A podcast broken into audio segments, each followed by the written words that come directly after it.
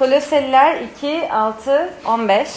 Açmak isteyen varsa beklerim. Yoksa geçerim.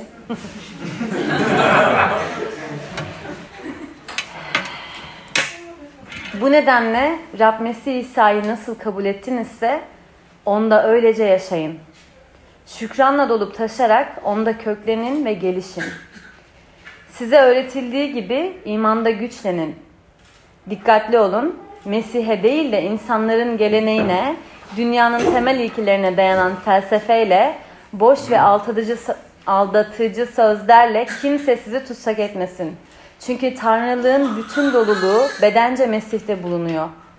Siz de her yönetim ve hükümranlığın başı olan Mesih'te doluluğa kavuştunuz. Ayrıca Mesih'in gerçekleştirdiği sünnet sayesinde bedenin benliğinden soyunarak elle yapılmayan sünnetle onda sünnet edildiniz. Vaftizde onunla birlikte gömüldünüz. Onu ölümden dirilten Tanrı'nın gücüne iman ederek onunla birlikte dirildiniz. Sizler suçlarınız ve benliğinizin sünnetsizliği yüzünden ölüyken Tanrı sizi Mesih'le birlikte yaşama kavuşturdu. Bütün suçlarımızı o bağışladı. Kurallarıyla bize karşı ve aleyhimizde olan yazılı anlaşmayı sildi, onu çarmıha çakarak ortadan kaldırdı. Yönetimlerin ve hükümdar, hükümranlıkların elindeki silahları alıp onları çarmıhta yenerek açıkça gözler önüne serdi.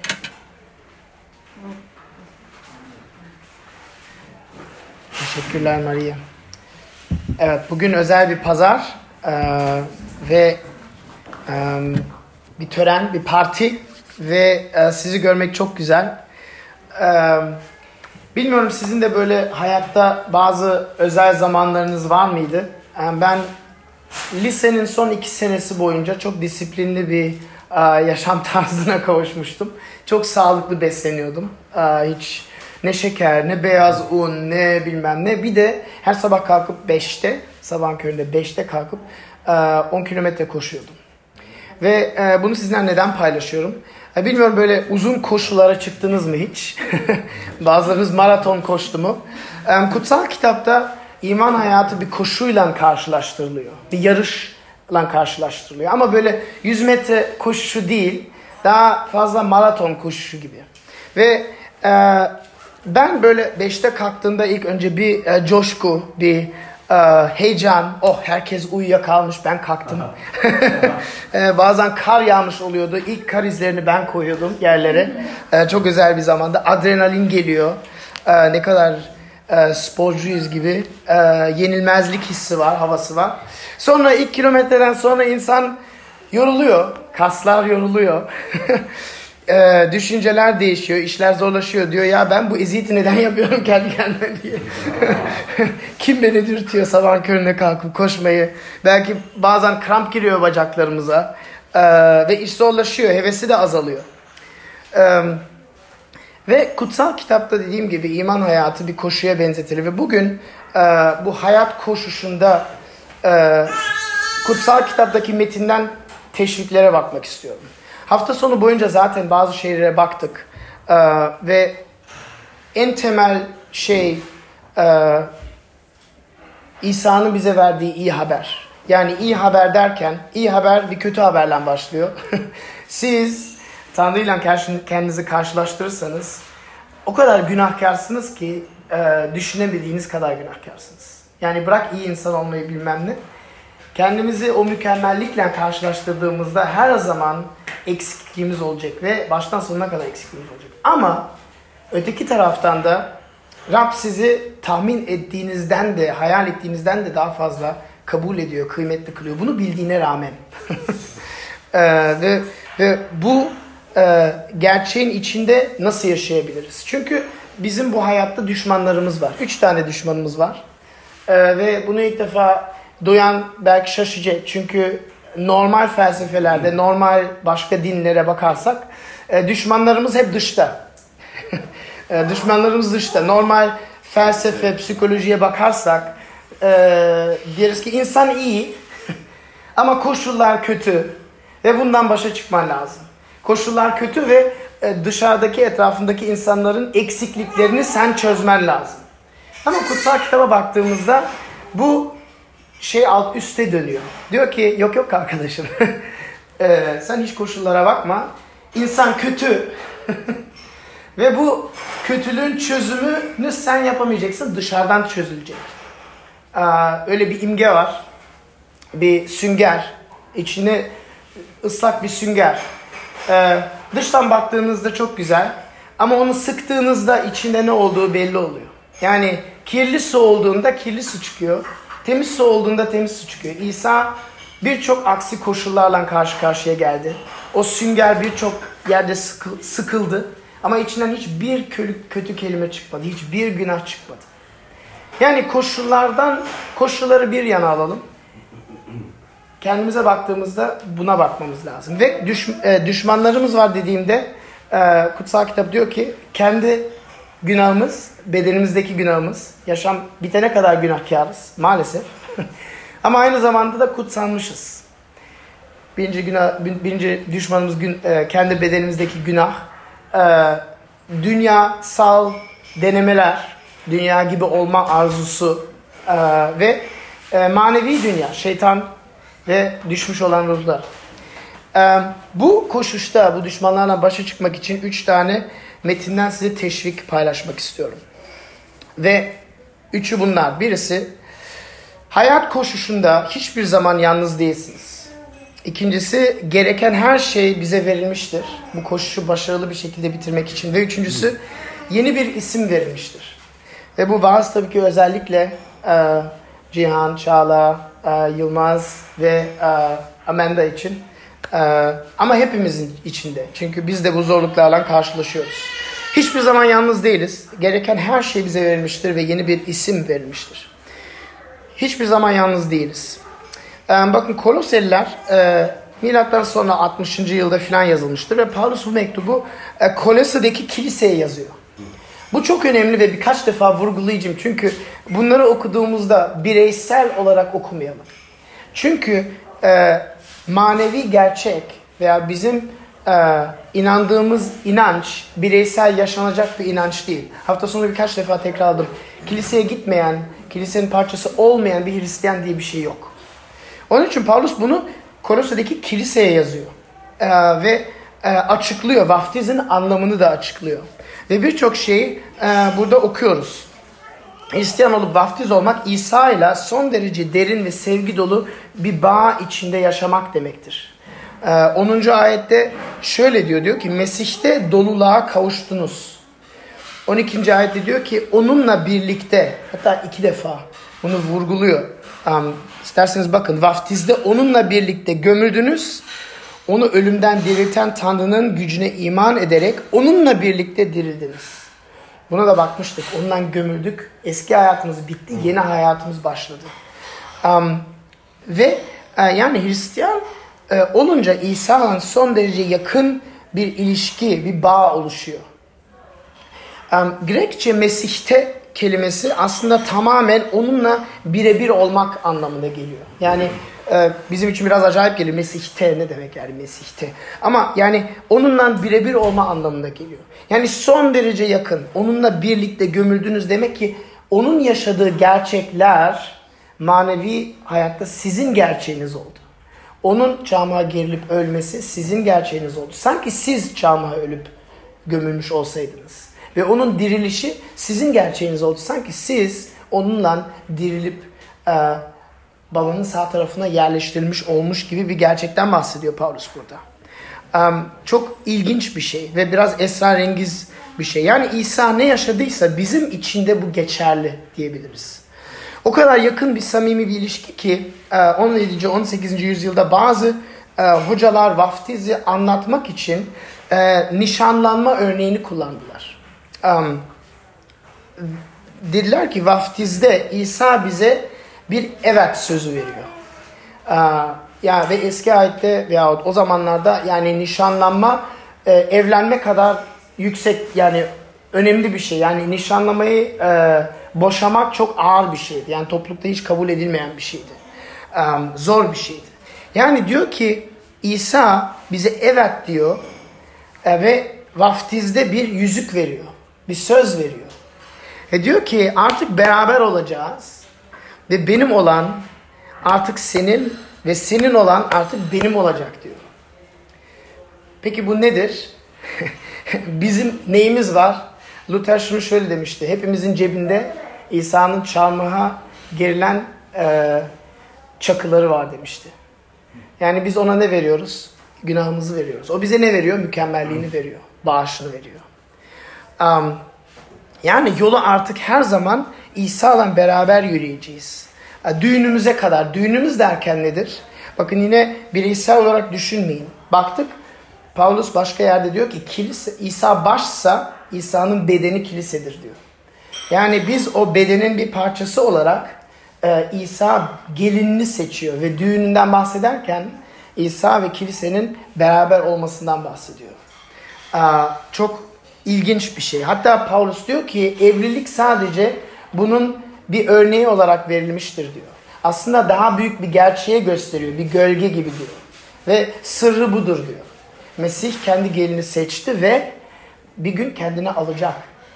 Bu gerçeği e, simgeliyor diyor. Ve um, bu düğünü düşünerek İsa'la son derece yakın bir ilişki, bir bağ oluşuyor hepimizle. Ve özellikle vaftizde. Vaftiz bunun simgesi. Ve bakın kötü şeyler yaşadığımız, acı çektiğimiz zamanlar, Rabbi sorguladığımız zamanlar için buradan buna bize bu teşviği veriyor. Ben sana bir söz verdim. Sözümü kırmam. Kutsal kitapta okuyoruz. Tanrı yalan söyleyemez. Bu çok ilginç bir şey. Tanrı aslında her şey yapamaz mı? Gücü her şeye yetmiyor mu? Hayır her şeye yetmiyor. Yalan söyleyemez. Çünkü varlığında değil. Varlığında değil. Onun içinde hiçbir kötülük yoktur. Yalan bir kötülüktür. Onun için hiçbir şekilde günah işleyemez. Yalan söyleyemez. İlginç bir şey. koşumuzda yorulunca, pes etmek üzere olunca, demin şarkıda da söylediğimiz gibi, her şeyin anlamını sorgulamaya başlayınca bu teşviği düşünelim. hiçbir zaman yalnız değilsiniz. Elinizde bir yüzük var ve İsa size bir söz verdi. Dedi ki benim olan senin ve senin olan benim. Ve onunla beraber yaşarsak, e, kilisenin bir parçası olarak, onun bedeninin parçası olursak, bizi nişanlanma töreninde yüzük verdiğinde e, hiçbir zaman bizi unutamaz. İmkansız bir şey. Asla unutamaz. Artık her an her yerde sizinle o da var. Ee, İsa nasıl diyor? Benim adıma beraber gelin 2-3 kişi olduğunda ben tam aralarındayım diyor. Ve bu gerçeği hatırlatıyor. Yani sizde kalacak çünkü sizler Mesih'tesiniz. Onunla birleştirildiniz. Ee, belki bir hamile kalan e, eş, e, kadının bebeği gibi. O da yani hamile yanında taşıyor 9 aylık. Biz de nişanlı sürecinde bu yüzüğü taşıyoruz. İsa geldiğinde bize aldığında gerçeği göreceğiz. Ama ayrılma imkanı yoktur. Nasıl bir hamile, hamile kalınca 9 ay boyunca yaşındaysan İsa da bizimle hamile gibi düşün. Ee, bu birinci teşvik. Um, ve eminim sizin uh, paylaştıklarınızı duyduğumda bunu şimdiden bile yaşadınız. İsa'nın sizinden olmasını, öfkelendiğimizde, aksi tepki vermek istediğimizde, denendiğimizde İsa bizimle olduğunu farkına vardınız. İkinci şey, bize gereken her şey verilmiştir. Bakın Paulus Kolose'deki Hristiyanlara vaftizin anlamını açıklıyor ama ayrıca da uyarıyor. 8. ayete bakarsanız e, şöyle diyor dikkatli olun diyor. Mesih'e değil de insanların geleneğine, dünyanın temel ilkelerine duyar, duyanan felsefeyle boş aldatıcı sözlerle kimse sizi tutsak etmesin diyor. Şimdi bakın İsa felsefeye karşı değil. Ee, birçok e, ünlü isyan var, birçok e, imanlı var ve ünlü felsefeci kitaplar yazdılar ve felsefe kötü bir şey değil. Ama burada felsefe dediği birinci yüzyılda felsefe olarak daha geniş anlamda kullanılıyor. Ve durum şu, Kolose'deki kilisenin çevresinde bir grup oluşmuştu ve şöyle bir yanlış öğretiye katılıyorlardı ve yayıyorlardı. Diyorlardı ki gerçekten zengin manevi hayata kavuşmak için sadece İsa'ya değil, sadece İsa'ya değil, iki tane başka şey gereklidir. Ve birincisi asketik bir hayat tarzı. Yani şunu yiyeceksin, şunu yemeyeceksin, şunu yapacaksın, şunu yapmayacaksın. Ee, ve ikincisi özel ruhi bilgelik ve doğaüstü düşler ve tecrübeler. Ve Paulus bunu reddediyor. Diyor ki yok diyor. Sadece İsa var diyor. Ona bir şey eklemeyin diyor. 9. 10. ayet diyor ki çünkü Tanrılığın bütün doluluğu bedence Mesih'te bulunuyor. Ya bütün doluluğu. Yapacak bir şey kalmadı artık. Ve siz de her yönetim ve hükümranlığın başı olarak Mesih'te doluluğa kavuştunuz. Bu bir gerçek. Geçmişten bahsediyor. Çünkü onun yaşadığı her şey bizim ve bizim her şeyimiz onun. Hatırlıyor musunuz? Paulus bunu demek istiyor. Tanrılığın bütün doluluğu bedence Mesih'te demektir ki Tanrı'nın özelliği, kimliği, şahsiyeti, duyguları, hareketleri, davranışları hepsi İsa'da. Ya Tanrı'nın mükemmel sureti, hafta sonu suretinden, suretten bahsettik. Dedik ki biz Tanrı'ya tapmadığımız zaman, başka şeylere taptığımız zaman, başka şeyleri hayatımızın temelini yaptığımız zaman, onlardan mutluluk beklediğimiz zaman bizim suretimiz onlara benzemeye başlıyor dedik. Ee, mesela para peşinden koştuğumuzda e, ilişkilere önem vermiyoruz. İnsanları sömürüyoruz, etrafımızı sömürüyoruz. Biz de o taptığımız şeyin suretine dönüşüyoruz. Ama İsa'nın sureti Tanrı'nın mükemmelliğini gösteriyor bize. İsa'nın her davranışı. Um, bu İsa ile vaftiz sayesinde bağlısınız. Mesih'tesiniz. Yani ondan e, siz de doluluğa kavuştunuz. Onun her şeyi bizim, sizin. Tanrı'yı gerçekten tanımak için bundan başka hiçbir şey istemiyor. Ve istemez. Yani vaftizde diyor ki İsa ve kilisesi ve siz bunun bir parçası olarak birleşiyorsunuz. Bir oluyorsunuz. Ve bakın bu aslında teşvik nedir? Bir e, pastör şöyle demişti, bir kitap yazdı. İsa artı herhangi bir şey, hiçbir şey. Biliyorsunuz ben fizikçiyim, matematik formülleri severim. Önemli bir İsa artı herhangi bir şey, hiçbir şey. Yani İsa'nın yaptığına herhangi bir şey katmak isterseniz en sonunda eliniz boş çıkıyorsunuz. Çünkü İsa her şeyi yaptı. Her şeyi yerine getirdi. Kendi ellerimizle, emeklerimizle bir şey yapmaya çalıştığımızda, kendi kefaretimizi için çalışmak istediğimiz zaman İsa'nın yaptığını sıfırlayıp boş çıkıyoruz içinden. Ve ikinci bir formül verdi. Dedi ki İsa artı hiçbir şey, her şey. Yani İsa'nın yaptığına hiçbir şey katmazsanız her şey elinizde. Aslında bu bu gereken her şey bize verilmiştir. Hiçbir şey katmamız gerekmiyor. Yani bize yarım bitmiş bir şey değil, tamamen bitmiş bir şey veriliyor. Ee, ve özel bilgiliğe gerek yok. Ee, özel tekniklere, e, asketik bir hayata e, gerek yok. Sadece İsa. Ama bakın bunu dediğimde tabii ki İsa'yı seviyorsak onun söylediklerine aykırı yaşayamıyoruz. Ee, kurt örneğini vermiştim. Dedim ki normal doğan İsa e, insan bir kurt gibi. Kurt ne yapıyor? Vahşi bir hayvan. Ava çıkıyor. Başka hayvanları yiyor. Çünkü et yiyor. Şimdi siz o kurta deseniz gel kurtum seni vejeteryan yapayım deseniz. sana özgür iradeni veriyorum. Al sana var. Bak seç salatalık ve bir hayvan. Kurt ne yapar? İstediğiniz kadar konuşun. Bizi de Yer, ısırır. Yani bizim bir sakıncamız var ve bizim varlığımızın içten değişmesi lazım. Tanrı yeniden doğduğumuzda İsa bunu diyor Yohanna'ya yeniden doğman lazım diyor. O da diyor o da nasıl bir şey ya nasıl olacak bu? Diyor bu sen yapamazsın doğaüstü bir şey diyor. Yeniden doğduğumuzda o kurdu alıp bir tavşana döndürüyor. Ve o zaman özgür iradesinden tavşan salata yiyor. Öyle düşünmemiz lazım. Onun için İsa'nın sözünü sevdiğimiz için onun sözünü dinliyoruz. Kendimiz bir korkudan dolayı değil veya bir şey kaybedeceğimiz uh, korkudan dolayı değil, sevgi yüzünden. Paulus diyor ki vaftiz sayesinde İsa'la bağlıyız ve bizi uh, kesin unutmayacak diyor. Ve Tanrı'yı tanımak için gereken her şey elinize verilmiştir. Peki buradaki tehlike nedir? Neden bizi uyarıyor? Çünkü diyor ki bakın tehlike şu. Tanrı'yı Tanrı'yla ilişkimizi bir alışveriş olarak görmek. Ben senden şunu istiyorum, ondan bunu yapıyorum. Bir kadın bir zaman gelmiş vaazdan sonra bir pastöre gelmiş. Benim tanıdığım bir pastöre demiş ki ben Tanrı'ya, ben kendimi her zaman vergi öder bir vatandaş gibi görüyordum demiş. Ben vergimi ödüyorum. Onun için devlet bana şunu şunu yapmaya mecbur. Sağlık sigortamı veriyorum. Onun için sağlığımı e, aksan zamanında hastaneye gittiğimde karşılaması lazım. Benim haklarım var demiş. Ve Tanrı ile ilişkisini öyle görmüş. Alışveriş olarak görmüş. Ve aslında dinin temeli bu. Tanrı ile ilişkiyi alışveriş olarak görmek. Ben bunu yapıyorum. Ben bunu hak ettim. Ben iyi bir insanım. Ben bunu hak ettim. Haklarım var. Allah Allah.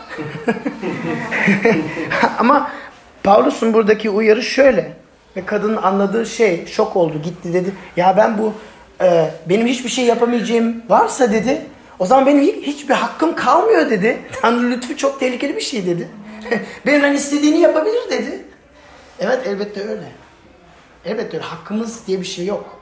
Hak ettiğimizi sorarsanız her insan doğduğundan beri cehennemden başka bir şey hak etmemiştir. Çünkü hepimiz hepimiz Tanrı'nın buyruğunu tutamıyoruz. Hepimiz onu ve etrafımızdaki insanları sevemiyoruz. Onun için İsa'nın gelmesi gerekiyor. Onun için o bizim yerimize yaşıyor ve onun için diyor benim yaptıklarım, benim benim her şeyim senin ve senin her şeyin benim. Ondan diyor. Başka çözüm yoktu çünkü. Gelelim üçüncü teşviğe. Yeni bir isim. 12. ve 13. ayete bakarsanız diyor ki e, vaftizde onunla birlikte gömüldünüz. Onu ölümden dirilten Tanrı'nın gücüyle iman ederek onunla birlikte dirildiniz. 13. ayetin son bölümünde diyor ki Tanrı sizi Mesih'le birlikte yaşama kavuşturdu diyor. Paulus'un hatırlattığı e, tarihi olaylar. Yani bu um, zor duruma düştüğünüzde şu meditasyon tekniği unutmayın. Veyahut e, sinirlendiğinizde derin nefes almayı unutmayın gibi değil. Yani bir teknik falan değil. Um, benim bir arkadaşım var. E, gitmiş psikoloğa. Çok böyle öfkeli bir adam. Psikoloğa gitmiş demiş ne yapabilirim? Demiş ki bak şunu yap demiş. Sinirlendiğini gördüğün an git musluk ana soğuk suyu kafanı soğuk su altına tut demiş. Paulus'un bize verdiği nasihat böyle bir nasihat değil. Diyor ki Tanrı sizi Mesih'le birlikte yaşama kavuşturdu diyor. Ve değişmiş bir gerçekten bahsediyor. Um, tarihi olaylardan bahsediyor. İsa'nın gömülmesi ve diriş, dirilişi tarihi olaylar. Um, İsa'ya bağlı olduğumuz için sizin için de bu gerçekler ge- geçerli. Onun ölümü sizin ölümünüz olduğu için onun yaşamı sizin yaşamınız oldu diye hatırlatıyor. Ve bakın Tanrı'nın e, tanrısız yaşamımız gömülüp bitti. E, eski kitap kapatıldı dedik. Ve yeni yaşama kavuştunuz. Yeni kitap açıldı. Ve nişanlanma yüzüğü artık parmağımızda. Ve vaftiz bunun simgesi. Bundan bahsettik. Ve vaftizde göreceksiniz ki e, su altına inmemiz İsa'la ölüp gömülmemizi simgeliyor. Ve ondan sonra e, su altından yeniden çıkmamız, yeni hayata kavuşmamız, yeni hayata dirilmemizi simgeliyor. Ve sudan çıktığımızda yüzükte bir par parmağımızda bir e, yüzük var. İsa'nın nişanlısı ve ailesinin bir parçasıyız. Kilisenin bir parçasıyız. E, bireysel değil bir topluluğun bir parçasıyız. E, ve bu sadece bizim için güzel bir şey değil. Oh ben kurtuldum sen kurtulmadın. Hayır İsa gibi yaşamaya söz veriyoruz. İsa nasıl yaşadı? Bakın hiçbir yaptığı mucizeyi kendisi için yapmadı. Yaptığı hiçbir şeyi bencil nedenlerden yapmadı. Yaptığı her şey başkalarını sevdiği için, başkalarına hizmet etmek için bir fedakarlıktan dolayı yaptı. Baştan sonuna kadar. Bu hayata bizi davet ediyor. Diyor ki benim yaptığım gibi siz de yapacaksınız diyor. Kendi gücünüzden mi? Hayır. Ama bana bakarak, kutsal ruhtan güç alarak başaracaksınız diyor. Kavuştuğumuza, kavuşana kadar. Um, Paulus'un vurgulamak istediği yeni bir şahsiyet, yeni bir kimlik. Uh, 14. ayette diyor ki, kurallarıyla bize karşı ve aleyhimizde olan yazılı borç kağıdını sildi. Onu çarmıha çakarak ortadan kaldırdı diyor. Yani nasıl borç kaydı nasıl bir şey? Um, bizi suçlayan bir şey. Şöyle düşünün uçaklarda bir black box var ya biz bir kara kutu var ya uçaklarda. Uçak düşünce ne yapıyoruz? O kara kutuyu arıyoruz. Bütün uçuşun bilgilerini o kara kutudan alıyoruz değil mi? Hayatımız sona erdiğinde her insanın bir kara kutusu var. Ve e, her insanı kutsal kitapta şöyle yazıyordu sen neden yapmadın diye yargılamayacak Tanrı. Diyecek ki bak sen etrafındaki insanlara nasıl davrandın? Etrafındaki insanların üzerine nasıl konuştun? Aleyhinde neler düşündün? Ama sen başkaları sana öyle davrandığında çok kızdın. Demek ki haksızlık. Peki sen neden haksızlık olarak yargıladığın şeyi başkalarına yaptın? Böyle yargılayacak. Bu kara kutu. Borç kaydı. Ve bu borç kaydı her insanda var. Ve İsa bunun çamağı çakması bu borç kaydını geçersiz kılması demektir. Yani suçlanacak hiçbir şey kalmıyor ortada. Ee, Tanrı beni red edemez haline geliyor. İnsanlara koşulsuz sevgi e, yerine geliyor. Yani o borç kaydı geçersiz. Ee, oğlum İsa suçlamanızı çarmıha alıp e, çakıp bundan öldü diye bir şey. Yani bizim o kara kutudaki cezalarımızı hak, et, hak eden biziz ama onları taşıyan İsa oldu. Zaten onun için çarmıha gerildi. Yoksa adamın hiçbir suçu yok. Ve kutsal kitapta ve her din kitabında diyor ki yani günahsız yaşayan cennete hak etmiştir diyor. Ama İsa cennete hak ettiğine rağmen o armağanı bize veriyor. Ve cehenneme gidiyor. Üç gün boyunca. İsa ile bağımız, Mesih'te olmamız Tanrı'nın bizi değil İsa'yı görmesi demektir. Bize baktığında tabii ki Cihan'ı görüyor, Nick'i görüyor. Ama onun üzerine İsa'yı görüyor. Ve bizi karşıladığında diyecek ki çok iyi yaptın. Ee, benim buyruklarımı tuttun. Aferin sana. Gel. Yanıma gel. Gel düğünüme kavuş. Öyle diyecek. Ve çok ilginç bir zaman olacak. Ve bu bize teşvik. Vaftiz sayesinde İsa'ya bağlı e, yeni bir hayat, yeni bir kimlik, yeni bir şahsiyet, yeni bir isim veriliyor. Zaten ilk e, ilk imanlılara ondan Hristiyan dediler. Neden Hristiyan? Kristos'tan geliyor. Yani Mesih, Mesihçi diyor. Yani e, dıştaki insanlar beni bunu görüyor. Neden? Bunlar İsa gibi yaşıyor. Pek de mantıklı görmüyor. Ben hep bunu hatırlatıyorum. Ben kendim şaşıyorum. Romalı İmparatorluğu'nun 3 yüzyıl boyunca Hristiyanları dindar olarak kabul etmemelerini, onu ateist olarak gördüler. Çünkü böyle bir din olamaz diyorlar. Ne dedik? Dinin temeli Tanrı ile bir alışveriş içinde olmak. Ama İsa'nın öğrettiği şey koşulsuz kabul edilmek ve sevilmek. Tanrı bize bakıyor diyor ki benim, benim sevgili çocuğum diyor. Sonsuza dek Tanrı'nın bizim hakkımızdaki düşünmesi ve yargısı budur. Peki tehlike nedir? Um, başkaları seni değişik yargılayacak kesinlikle. Um, başkaları seni değişik yargıladığında, sana küfür ettiğinde, seni yetersiz bulduğunda, salak, aptal, gavur, dönük dediğinde Tanrı'nın teşviğini unutmamamız lazım. Tanrı'nın bize verdiği yeni bir ismi unutmamamız lazım. Ve İsa'nın söylediğini unutmamız lazım. Dedi ki ben sizin hocanızım dedi. Ve bana böyle muamele ettilerse, beni, beni böyle kötü, ezip davrandılar, siz daha iyi bir şey mi bekliyorsunuz? Öğrenci hocasından daha mı yüksek dedi. Hayır, değil. Yani e, kötü tecrübelere hazır olalım. Um, Peki bunlardan nasıl emin olabiliriz? Ben size şimdi birkaç şey paylaştım. Ve dedim ki felsefeci, felsefe kötü bir şey değil dedim. Şimdi size örnek vereceğim. Fransız bir felsefecisi var. Çok ben seviyorum. Luc Ferry. Ee, bir, bir, bir kitap yazdı. Ee, bütün dünya felsefelerini özetliyor. Şöyle özetliyor. Ee, avantajını ve dezavantajını özetliyor. Ee, ateizmden başlıyor. Nietzsche'ye gidiyor. Platon'a gidiyor. Camus'e gidiyor. Müslümanlığa gidiyor. Hristiyanlığa gidiyor. Hristiyanlığın tek dezavantajı olarak ne yazıyor biliyor musunuz? Bak bir şey yazıyor, başka bir şey yazmıyor. Tek bir şey yazıyor. Adam anlamış. Tek bir şey yazıyor. Ne diyor biliyor musunuz? Avantajlarını sayıyor. Sayfa sayfa sayfa sayfa. En sonunda dezavantajına geliyor. Ne, ne diyor biliyor musunuz? Diyor ki Hristiyanlık gerçek olamayacak kadar iyi diyor. Bu gerçek olamaz diyor. O kadar iyi ki diyor. Dezavantajını bulamıyorum diyor. O zaman ya gerçek olamayacak kadar mükemmel bir şey diyor. Dezavantajı olarak onu sayıyor. Ee, fırsat olursa kitabı okuyun Türkçe'de var e, yayınlandı. E, felsefe tarihinin küçük bir somutu diye. E, ve bakın İsa'nın vaftizi de bu. Bu gerçek olamayacak kadar iyi ama gerçek. Gerçek. E, İsa kendi vaftiz olduğunda Yahya tarafından vaftiz oluyor. Oradan çıktığında vaftiz olup çıkıyor. Ve şöyle bir şey okuyoruz. O anda gökler açıldı ve İsa Tanrı'nın ruhunun güvercin gibi inip üzerine koyduğunu gördük. Göklerden gelen bir ses sevgili oğlum budur. Ondan hoşnutum dedi. Bakın bunu size söylüyor.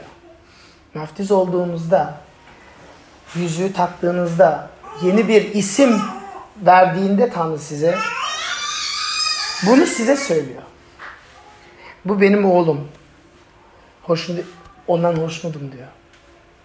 Um, ve Marcos da Marcos 10. bölümde diyor ki siz ne dilediğinizi bilmiyorsunuz diyor. Bakın şöyle bir şey var. Vaftiz kursuna katılanlar bunu biliyor. Vaftizin birkaç tane boyutu var. Biz hep bu güzel suda vaftiz olmayı hatırlıyoruz ama başka bir boyutu var. Ne boyutu var?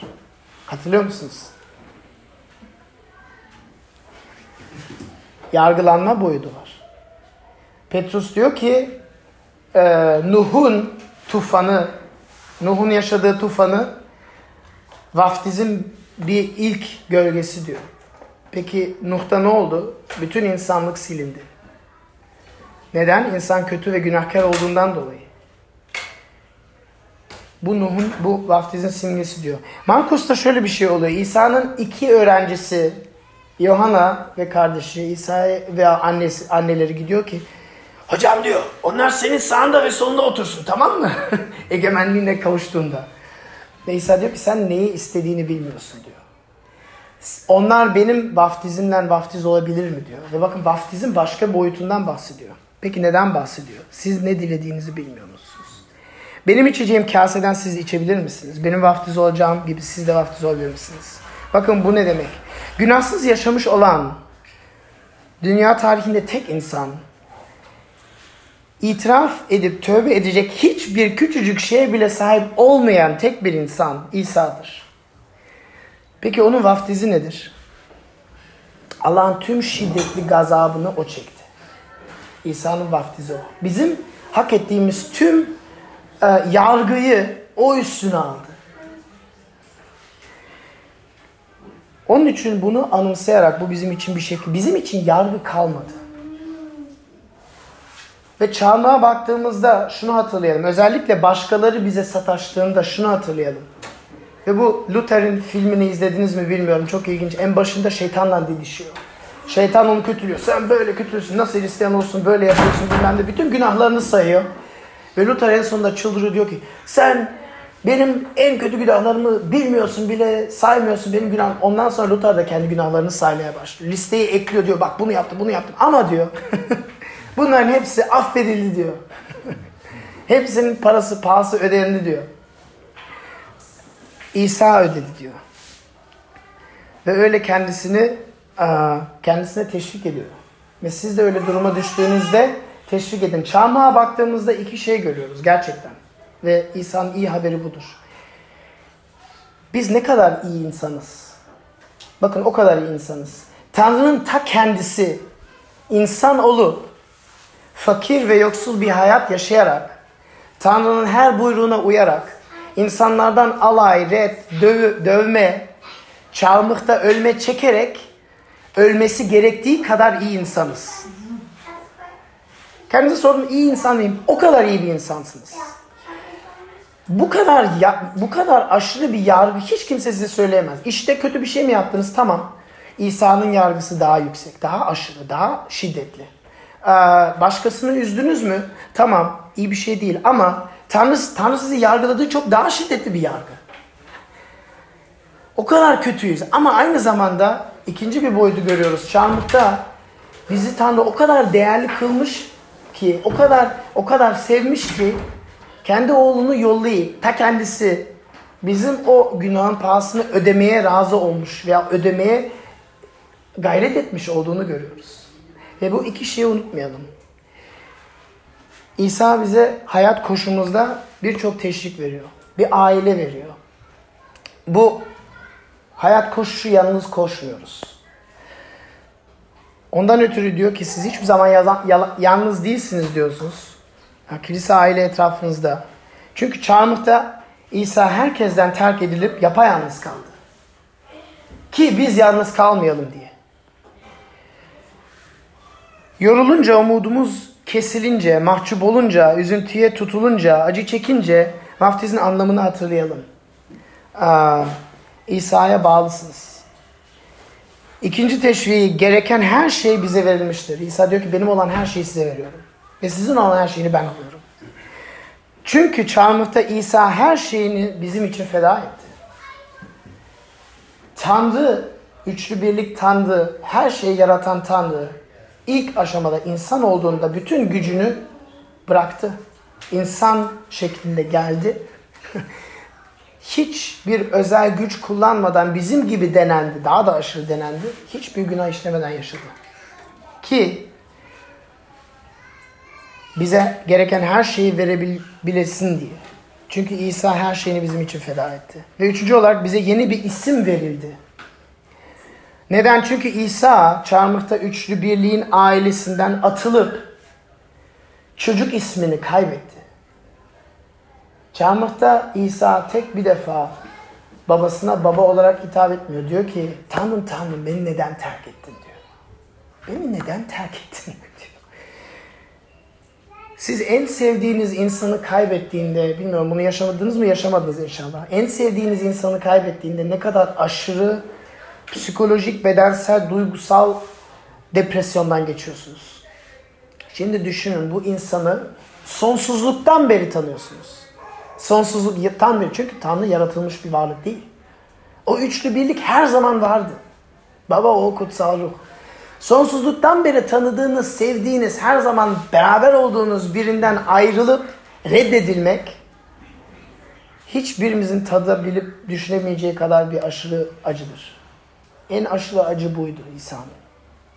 Neden bunu göz alına aldı ki biz o üçlü birliğin ailesine eklenebilelim diye, kabul edebilelim diye, kilise ailesine kabul edebilelim diye. Yeterince kadar konuştum. Sizin için dua etmek istiyorum. Rab sizi seviyor. Um, Tanrım sen her şeyi yaptın. Eklememiz gereken hiçbir şey yok. Yani sana getirebileceğimiz tek bir şey de günahlarımız. Ama sen bizi yeni hayata kavuşturdun. Bize armağanlar verdin. Bize bir aile verdin. Bu koşuyu yalnız koşmuyoruz. Birbirimize destek oluyoruz. Birbirimizi seviyoruz. Tabii ki günahkar olarak eksikliğimiz var. Ama böyle beraber yolda koşarken sen bizim güzelliğimiz üzerinde çalışıyorsun ki bir gün mücevher taşı kadar güzel olup senin senin gibi olalım. Sen bizi sadece kurtarmadın, kendine benzeyelim diye kurtardın. Sen bizim abimizsin ve biz senin kardeşlerin olacağız. Sana şükrediyoruz ve bu özel günü bereketle diye dua ediyoruz. Amin.